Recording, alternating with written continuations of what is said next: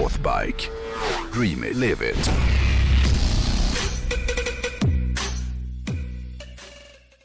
Jag och Rönn, uh-huh. som jag pratade om förra veckan. Ja, jävlar vad du tjatar om ah, nej, men uh-huh. jag, jag, jag var ute och körde hoj med honom eh, i helgen. Uh-huh. Och då passade jag på att testa hans Rocket tre. Hans monster, som jag också snackade om lite om förra veckan. Ha, har jag drömt om... Ja, du har, nej, det pratade du om i förra veckan. Ja, ja, ja, jag, jag, snackade om, jag snackade om att han hade en sån, men nu har ah. jag provkört den. Ah. Eh, och det var en jävla överraskning att köra den. Om det är någon som har missat vilken hoj det här är, då, så är det ju alltså Triumphs jätte på två komma fem liter, ah. etthundrasextiofem hästar, tvåhundratjugoen newtonmeter. Vänta, och dessutom väger den här Triumph Rocket tre. Rocket tre. Ja, just det. Den väger ju dessutom då trehundra kilo. Så på pappret så är ju det här en hoj som upplevs som en elefant med typ en raketmotor fastsurrad på ryggen. Jo. Mm. Så jag var lite nervös när jag slog igång den och la i ettan. Alltså bara när man startar den så märker man ju att det man har mellan benen känns inte riktigt som en hojmotor utan mer som en bilmotor eller nästan kanske som en lastbilsmotor, för det är liksom viner om den uh-huh. när den är igång. Och det, det fick mig liksom att tänka nästan på en Dakar-lastbil i ljudet. Uh-huh. Eh, viner. Ja, lite viner. Ja. Men det sjuka är att när jag väl körde iväg så kände jag mig så här, jag kände mig så här omhändertagen och trygg.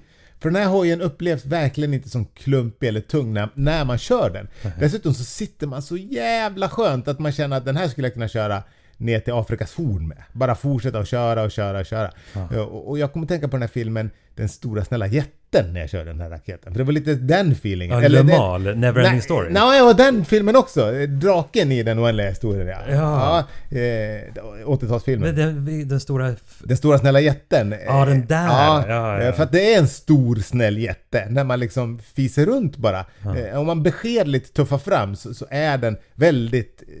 Ja, den är väldigt snäll. Men sen när du vrider på gasen, då förvandlas ju hela världen till liksom en suddig tunnel på en sekund. För det, liksom, det skjuter på så in i helvete. Det, det spelar liksom det ingen roll. Det ser ut som en bilmotor som sitter i. Jo, men det är ju typ det. Det spelar liksom ingen roll vilken växel du är i. Eller hur låga varv du än ligger på. För den har sånt jävla vrid. Så den går liksom in i warp mode så fort du vrider på gasen. Fast inte på ett så här sporthojsätt. Utan det bara... Det bara ja, men som en raket helt enkelt. Uh-huh. Alltså Rocket är ett jävligt bra namn för att beskriva den här hojen just på grund av det här sinnessjuka vridet då. Mm. Men den skulle också kunna heta The Dragon, för det känns lite som att man rider på en tämd drake när man kör den. Uh-huh. Uh, och då men, blev ju eh, Le Mans Never Ending Story ännu mer. Än ja, men precis. Men det var inte Rönns hoj som jag hade tänkt att snacka om den här vad, har han en sån här Black Edition? Ja, precis så. R. Exakt. Ja, det där är inte R. Det där är väl G T, tror jag. Ja, det är en G T. Ja. Men jag, jag kan inte för mitt liv bestämma mig om jag avskyr den här eller om jag älskar den. För den är så på något sätt absurd. Ja. Jag, direkt vill man ju säga att den inte är speciellt snygg. Mm. Men, Fast men, den är den. Men den ja. har ju någonting ja. som gör en... Och googla R får du se. Den är nästan lite snyggare ändå, tycker jag. Den, den har. Och så Black, han har ju den här Black. Jag vet inte på vad den heter. Han... Den där är han har. Den. Ja, just det. Den har inget ryggstöd. Nej, sen den är lite an, annat styr. Satt du då på den där lilla... Han skjutsade ut mig till ditt garage först. Ja. Först och hämtade, och för att hämta min hoj då. Då satt jag ju där bak. Och, och det finns ju ingenstans att hålla i. Och liksom, även om jag inte har några problem att liksom bejaka min, min kvinnliga sida, så vill jag ju inte sitta och krampkrama Rönn. Liksom. Så att jag satt och höll i kramp. Du la kinden mot hans rygg. Ja, det jag ville göra det. För att så fort han bred på så kände man ju att det bara... Ah, ja, men ah. vad fan höll du i dig? Ja, men här bak, där vid kanten vid lyset bara. Det var skitäckligt. Fan, finns ju ingenting att hålla fan, i. Och sen är den där, den som jag satt på, den är stor som en, liksom en rostsmörgås. Det finns ju ingenting att sitta på. Så det var skitläskigt. Men det var väldigt skön att köra. Ja, det här, vad heter den här Minority Report med Tom Cruise? Det känns som en, en motorcykel som är med i en science fiction-film. Ja, ja faktiskt, faktiskt. Men det var faktiskt inte den jag skulle prata om idag. För förra veckan så lovade jag att titta lite närmare på en stil inom hojkulturen som kallas för club style. Kommer du ihåg det? Ja. Fick ett mejl om det. Just det, just ja. det. Jag kanske ska inleda med att säga att jag inte på något sätt är liksom en ex- någon expert på det här. Så min definition av vad som menas med club style kanske skiljer sig lite från vad, vad någon annan tycker. Men eh, man skulle väl kunna säga att stilen föddes ur H D:s F X R-modeller. Eller mm. kanske till och med lite tidigare med deras shovelheads. Jag vet inte. Eh, när jag tänker på club style så tänker jag på en lite uppskrämd Big Twin.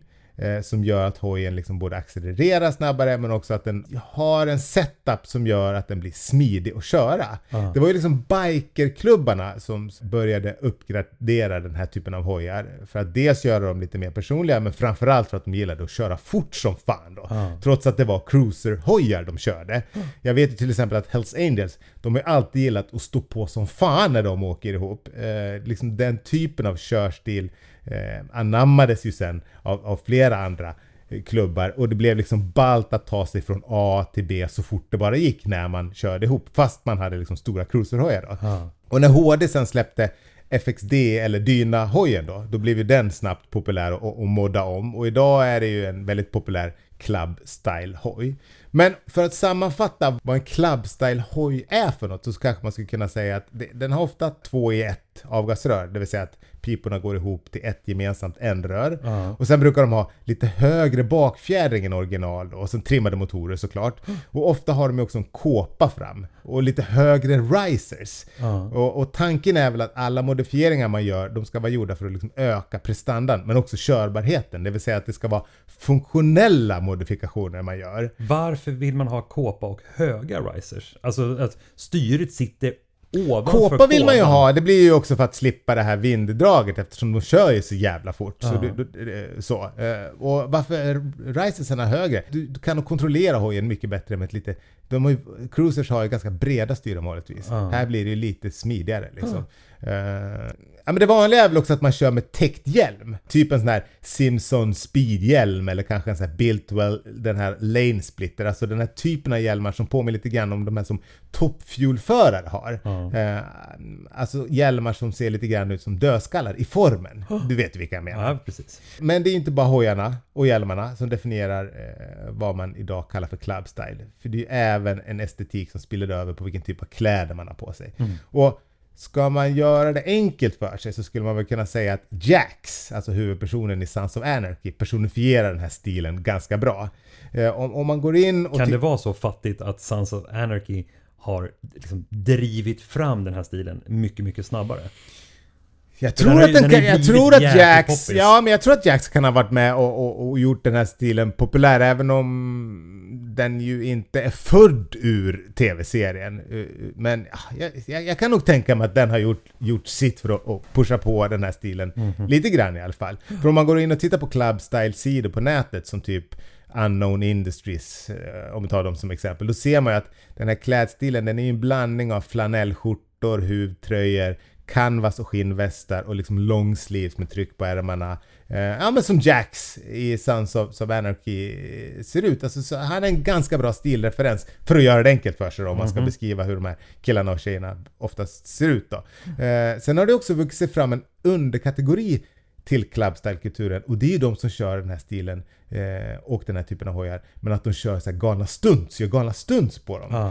Ett sånt gäng är ju East Coasting Crew, som väl kanske är lite av de mest kända stuntklubbarna, om vi nu kan kalla dem så. Ah. Det finns jättemycket videos med East Coasting Crew på YouTube för de som, som vill kolla in det här. Och det är ju sjukt coolt, för det de gör med de här jävligt stora och jävligt tunga hojarna, det är otroligt ballt, för de kör ju med dem som om de vore typ krossar på något sätt. Ah, jag, jag, jag får det ju se så jävla enkelt ut. Jag, jag begriper det inte.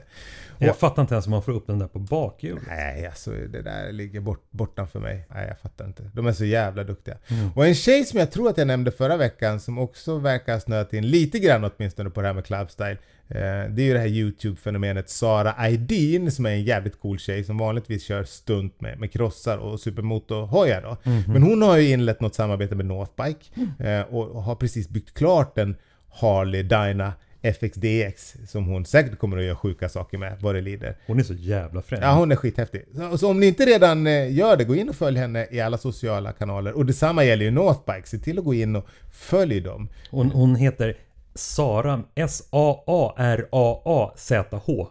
Ja, just det. Ja. Precis. Saara Aydin. Och är det så att ni dessutom går i hojköpartankar nu, så måste ni köpa en hoj hos Northbike, för annars är ni värdelösa människor, kan jag nästan känna. Ja. Och med de orden så tänkte jag att vi avslutar veckans avsnitt av Dealen Hojen. Ja.